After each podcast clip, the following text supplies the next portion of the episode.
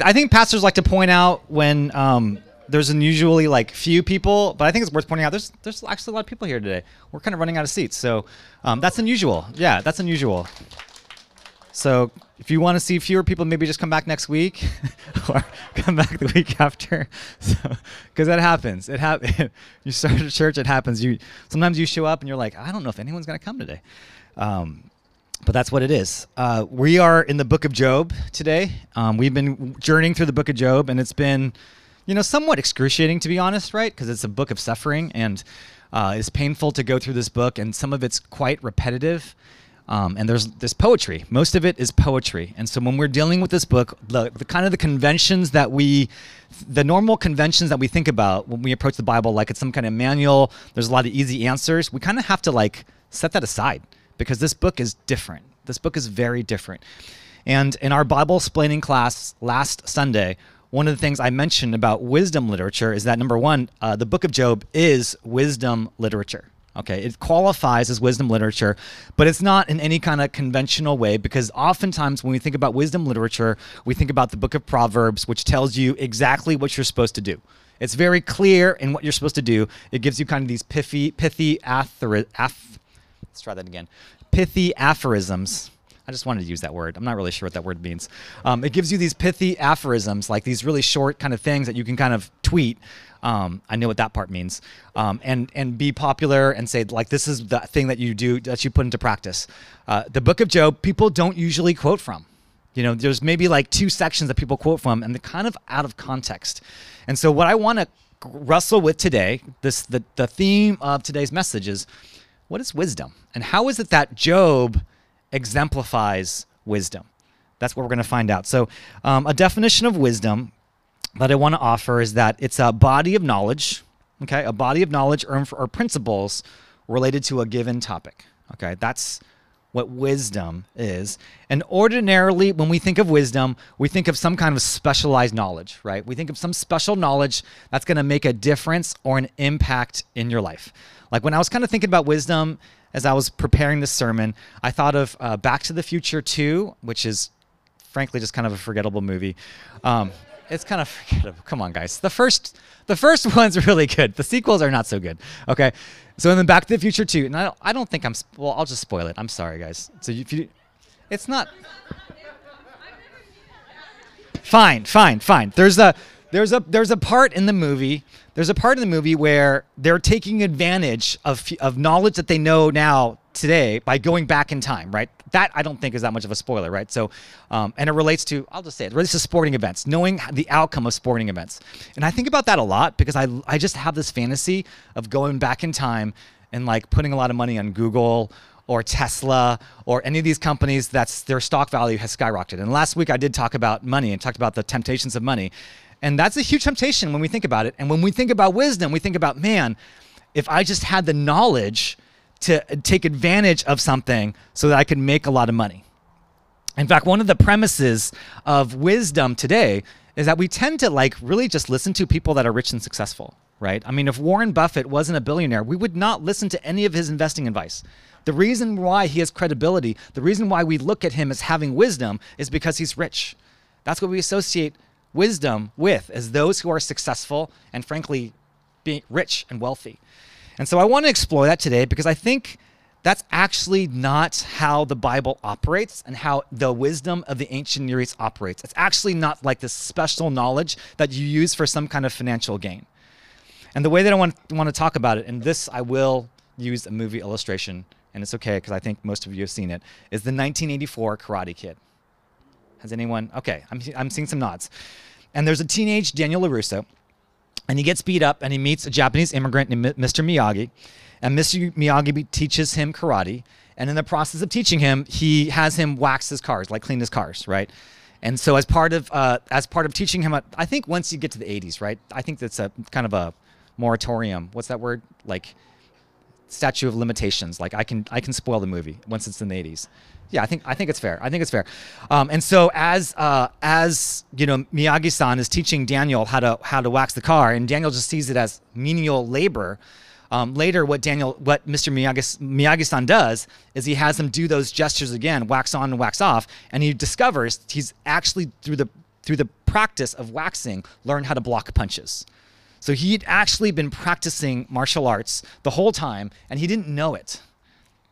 And so last Sunday, um, I talked about wisdom as being like these different, or the wisdom literature, which is the book of Proverbs, the book of Ecclesiastes, and the book of Job. They're like different martial arts dojos.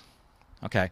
They all have their kind of school of uh, thought and their philosophy, right? So you have like the sequel to Karate Kid 34 years later is Cobra Kai. And you have Cobra Kai, the dojo, which is strike first, no mercy. Strike first, strike, strike first, strike hard, no mercy, right? And then you have Miyagi Do, which I don't actually know what the mantra for Miyagi Do is, but it's very gentle. It's like a bonsai tree, right? It's very gentle and petite, right?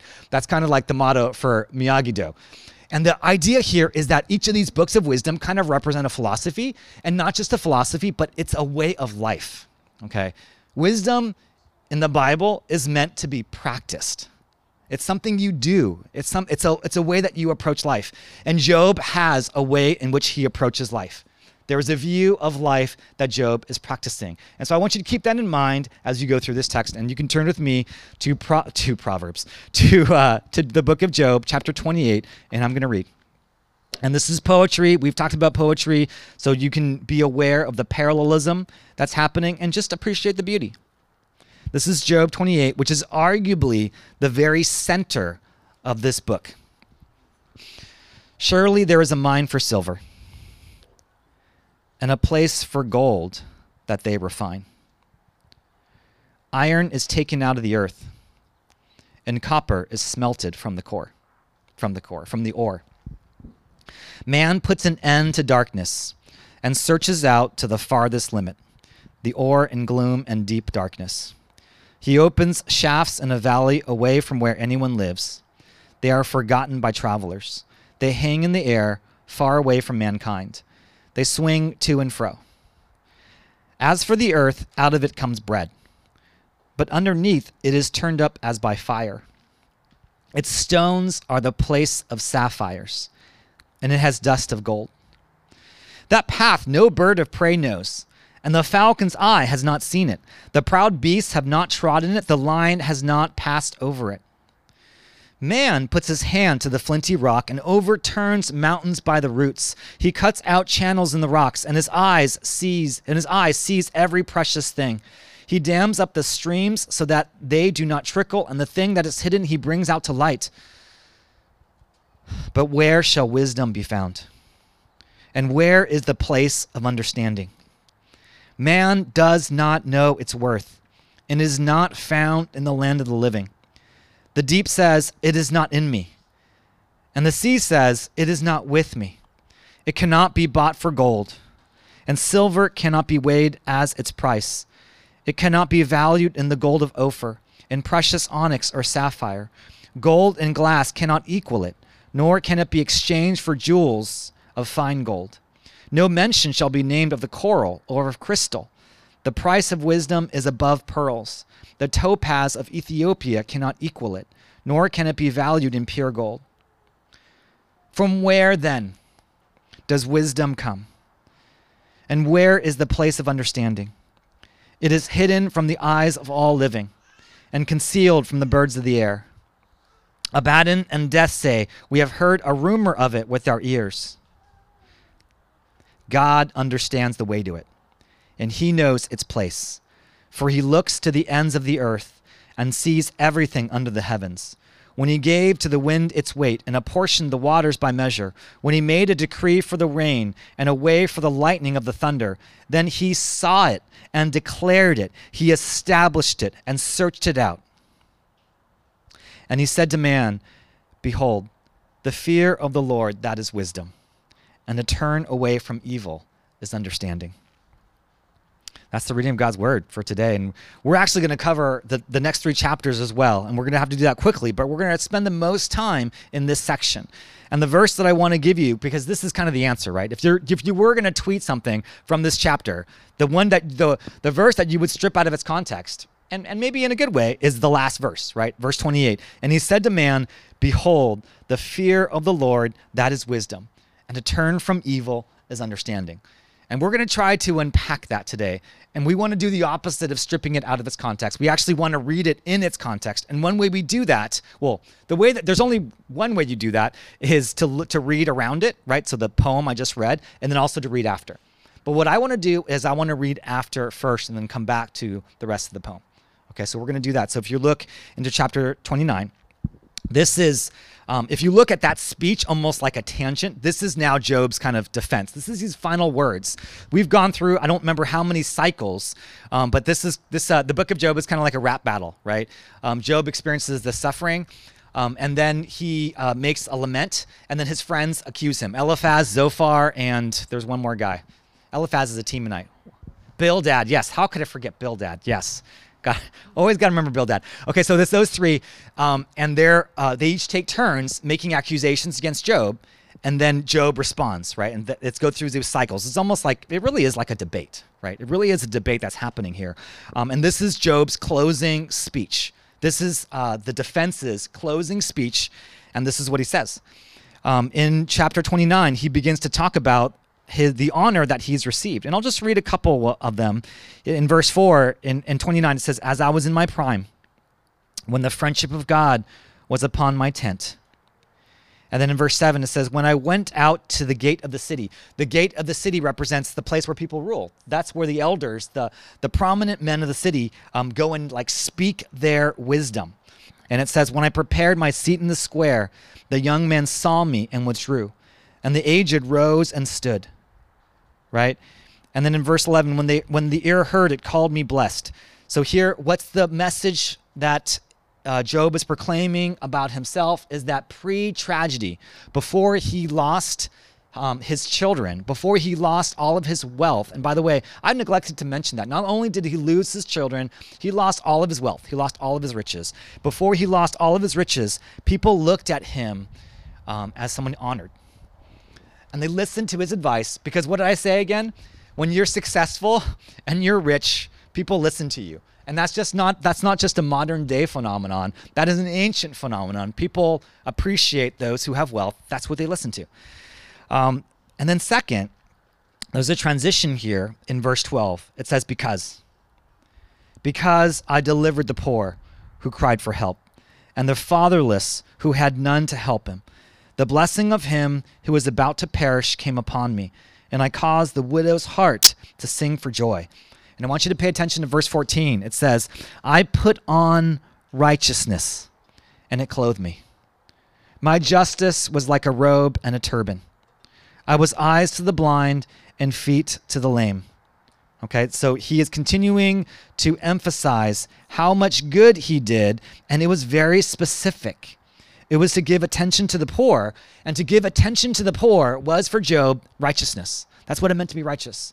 And so if we allow the text to define what righteousness means, and maybe even uh, the end of 28, which is to turn from evil, there's something about helping the poor that is good, that is right, that puts you in right standing with God, and that puts you in right standing with other people. And this past Wednesday, we had a, a seminar, a Zoom seminar that my wife and Esther from Garden City put on um, about PATH, which is uh, permanent supportive housing. And it was really good because um, they had a, uh, Esther was the moderator, and I had just all these questions. And I, have I've helped out and done some activities with PATH, but I have a lot of, um, what's the right word? Skepticism. Okay. I have some skepticism um, about this organization because I just want to know that they're helping these unhoused people to become independent. Okay. Because really, for me, what's most important is that these people get jobs and learn how to live on their own. Okay, and so one of the questions I ask is like, what percentage are employed, and do you do you equip them to be um, do you equip them to, you know, to make money because that's ultimately what they're supposed to be doing. Um, and Esther was really good. She was very diplomatic about it, um, and I don't think she actually asked that in exactly that way. That's why you have a moderator, right, to kind of like make the questions more gentle. Um, and then I, you know, Judy and I were talking afterwards, and the perspective, I realized some of the values that I was uh, importing into that question. Because what I really care about is for people to become independent. that's what I'm that's really what my value is. And yet if you look at what Job did, it doesn't talk about, hey, I equipped the poor to live on their own. He actually prides himself in the poor being dependent on him. Okay? There's almost like the p- people that are poor, eh, it's actually good to depend on other people. And that's what Job's attention was on. Is how can I help these people? And so last week, I know I talked about, and I and, and frankly, it's, it's, it has to do with ambivalence over my own wealth. One of the things I, one of the questions that I asked you guys to wrestle with is like, where does your wealth come from, right? And I don't think it was nec- it wasn't intended for you to question the sources of wealth or the company that you work for. I think ultimately what I was wanting to do is to help us understand what are the values we have around money, because there are temptations from it. And if there's something positive that I would say, and this is why it's great to go in a series, right? I can I can kind of correct or adjust things that I'm saying, is it does matter how we spend it. it does matter how you spend your wealth. You may not know the originate the origination, you know, of how your money comes from, right? I think it's very, very difficult. It's really impossible if you really think about it, how to know exactly how your wealth came about, right? Whether you're supporting something good or bad, because indirectly we're all part of the system. And yet, we are responsible for how we steward that wealth and to give attention to the poor, to the needy, to the orphan, to the widow, to the fatherless. Um, those are all aspects of how we are called to apply and use that wealth, to be generous. And that was a way in which Job expressed his righteousness. And so, one way I would think about this whole definition of what it means to turn from evil, it has to be to give attention to and help the poor because that's the context of what Job is talking about. Job is now defending himself.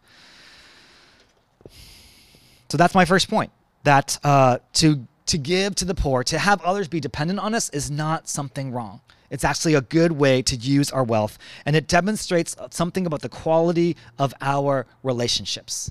Okay? Because to give to the poor means to grow the quality of your relationships. And ultimately, that's what righteousness is about the kind of standing you have with God and with other people. And yet, this uh, chapter continues, and in verse 30, it has a transition. And it talks about the loss of relationship that Job experiences. So, when you look at chapter 30, you'll see there's a transition here, even just beginning in verse 1, which is why they made the chapter there. Verse 1 says, But now they laugh at me, men who are younger than I, whose fathers I would have disdained, to set with the dogs of my flock. What should I gain from the strength of their hands? Men whose vigor is gone through want and hard hunger, they gnaw the dry ground by night in waste and desolation. They pick saltwort on the leaves of bushes and the roots of the broom tree for their food. They are driven out from human company. They shout after them as a thief. And let me skip down to verse 9. And now I have become their song. I am a byword to them. They abhor me. They keep aloof from me. They do not hesitate to spit at the sight of me. Okay, so what's he saying here?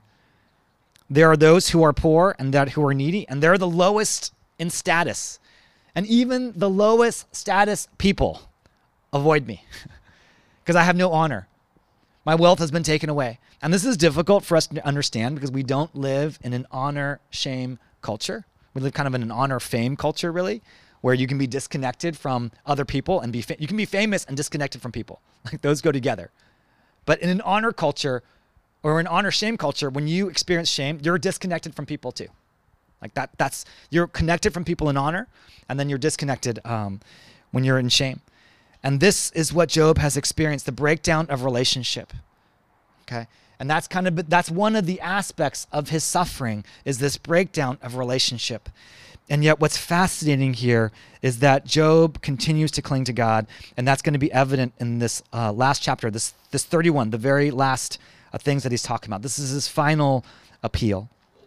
And what I want to do is not read it because it's quite long. But what I want to do is share a couple things um, from this chapter. Yeah, you just have to kind of transition between the, the sun and the shade because it gets really, it gets hot and it gets cold. Um, so I want to um, identify the different stanzas. Okay, so when you look at this poem, you see different stanzas, and it's actually separated quite well. Verses one through four talk about sexual purity, right? So, one of the meanings to turn away from evil has to be including sexual purity. And then 5 through 8, he walks in truth and integrity. In 9 through 12, he's faithful to his wife, he doesn't look to another. in verse 13 through 15. He's upright with his servants. Okay, he's a, an honest and good boss. You can also read that as slaves. Verse 16 to 23, a repetition from before. He's given to the poor, the fatherless. And if he's raised his hand against the fatherless, he, this kind of if it's kind of rhetorical, you know, then then you can you, you can punish me. Then my whole defense falls apart. And then in 24 through 28, he talks about wealth. He talks about making gold his trust. That he does he he has not put his trust in gold. And then 29 through 37, this longer section, he talks about loving his enemies, about confessing his transgressions, about not cursing. And then 38 through 40, he goes against corruption. So what what's the message here? You know, what's the idea? What's the premise? That Job's life has been lived and exercised in wisdom because he has turned away from evil. He has practiced wisdom. Wisdom is moral, it encompasses morality. And Job has exemplified that. And if there's any question whether or not Job um, exemplifies wisdom, turn to Job uh, chapter 1, verse 1. Okay?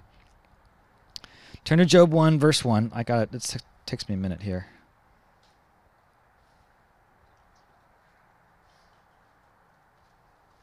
And it says, There was a man in the land of Uz whose name was Job, and that was blameless and upright. And remember the definition of wisdom from Job 28 28. One who feared God and turned away from evil. And because wisdom is the fear of the Lord and a turn away from evil. And so it tells us in the chapter 1 1 that Job is one who exemplifies the practice of wisdom because of his fear of the Lord and because of a turning away from evil. And so I think it's worthwhile to pause at this point and ask ourselves like, hey, where's the gospel here? you know, what what is this idea of the gospel? How does it how does Jesus play into what we've just talked about? And throughout this book, we've mentioned, hey, you know, there's kind of the gospel in embryo throughout this book of Job right? He points to resurrection. He's hoping for something beyond the grave. Even his fixation about death actually speaks somewhat about the gospel. And so let's examine the, the verses that come up in this poem. So we're now going to go back to 28. Okay? And the beginning of 28, the whole idea here is like, what's going on, right? Where is this treasure? There's a mine for silver and a place for gold that they refine. So let's just step our way through it. And then iron is taken out of the earth and copper is smelted from the core. These are the precious metals of that time. What are the precious metals of today? If we were to just kind of modernize this or, or think of this in, in our own terms, what are the precious metals of today? Bitcoin. Thank you. Yes, I have been thinking about crypto. Who, is, who else said something? Silicon, yes. Lithium, cobalt, nickel. Some of you are familiar with those materials because they're used to mine for batteries. They're materials that go into solid state or different kinds of batteries, which power electric vehicles. Um, and then you have silicon, which is for uh, semiconductors. And then, yes, you have Bitcoin. and you can mine for Bitcoin. Maybe not in exactly the same way, but there is a mining for Bitcoin. And what I would say is they're all common in that we view them as precious and we're searching for them because we believe there's a wisdom in them. Okay. And it goes on, it opens a she opens a shaft in a valley in verse 4 away from where anyone lives. And the whole idea is you've got to really search for precious metals. And then in 7 and 8, no path, no bird of prey knows it. The falcon's eye has not seen it. The, the proud beasts have not trodden it. So even the animals don't know where to find these precious things. And then man is putting his hand on the flinty rock to look for it as well. And so I've been I've been thinking, you know, I've been I mean you've been talking to me, you know I've been thinking about crypto and Bitcoin and mining for that. And and I think it and implicit in our culture today, there is a wisdom and the value of the things that we look for. And as I think about things like crypto and the people that are proponents of it, and I think about this movement called FIRE, and hear about this term called FIRE, this FIRE movement, which stands for Financial Independence and Retire Early. There's an explicit value, there's a wisdom in that. And you know what that wisdom is? The highest, don't tell me what to do. okay? The wisdom is that we want to be as independent as possible. It's part it's part of the word in fire, right? To be independent. And the people that are proponents of crypto, you know what the wisdom is? We want decentralized finance. We don't want any government to tell us the value of our money because our highest value is to be independent.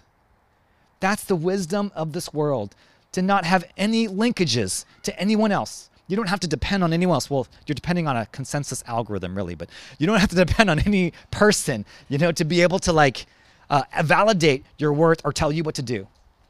And what's fascinating to me is even if you look at both ends of the political spectrum, they're both at different ends.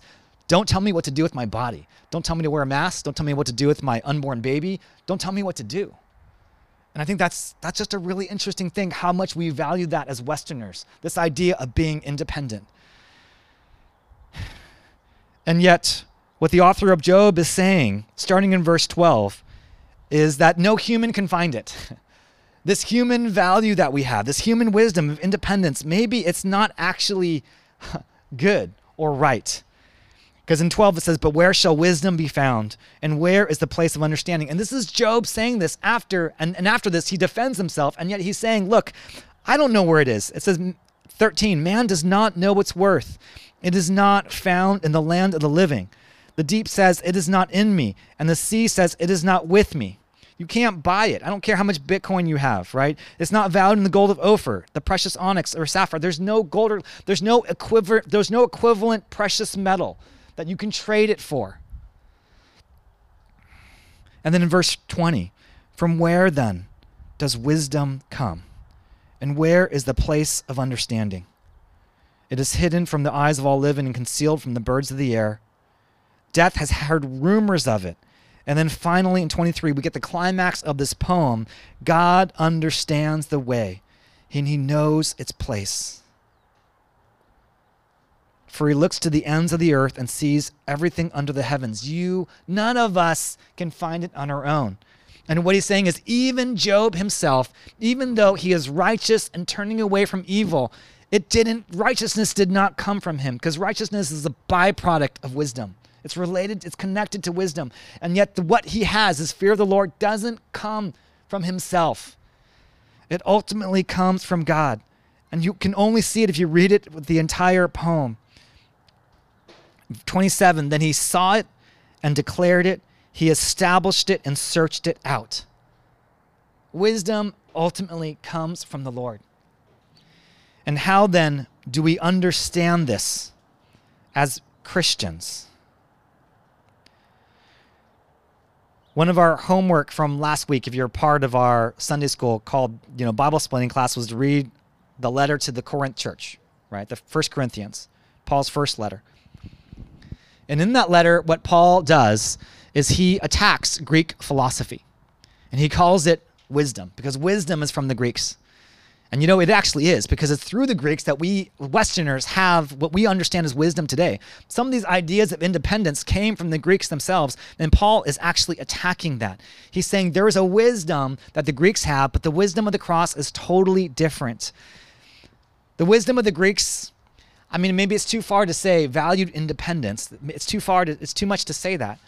But it valued something about what was popular at that time. And so, uh, Paul makes this argument that preaching Christ crucified is a stumbling block to Jews and folly to Gentiles. That it is about, in verse 25 of the first chapter, for the foolishness of God is wiser than men, and the weakness of God is stronger than men. And he asks these believers to consider their calling, that not many of them were wise, not in any kind of conventional sense, according to worldly standards. Not many of you were of noble birth. And 27 says, But God chose what is foolish in the world to shame the wise.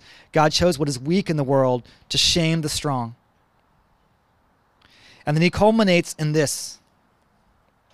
And because of him, you are in Christ Jesus, who became to us wisdom from God, righteousness and sanctification and redemption.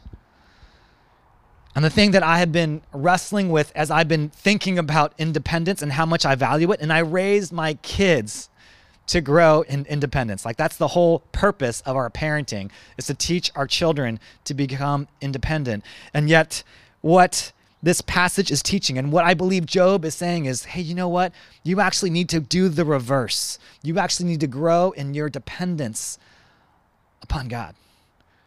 Because it is through Jesus we receive his righteousness, his life, death, and resurrection. What that meant for us is we receive the character, we receive his turning away from evil, and that becomes our righteousness. And that's wisdom from God. And Job maybe doesn't quite, you know, get there. But you see the beginnings of that in this poem, that ultimately this fear of the Lord comes from God himself, and no treasure, no gold can purchase it. In fact, the only way Job reaches it is through suffering. And that's how Jesus reached, reached it for us, is by suffering on our behalf. And so the sharing question I want you to, to ponder today is how are you practicing dependence?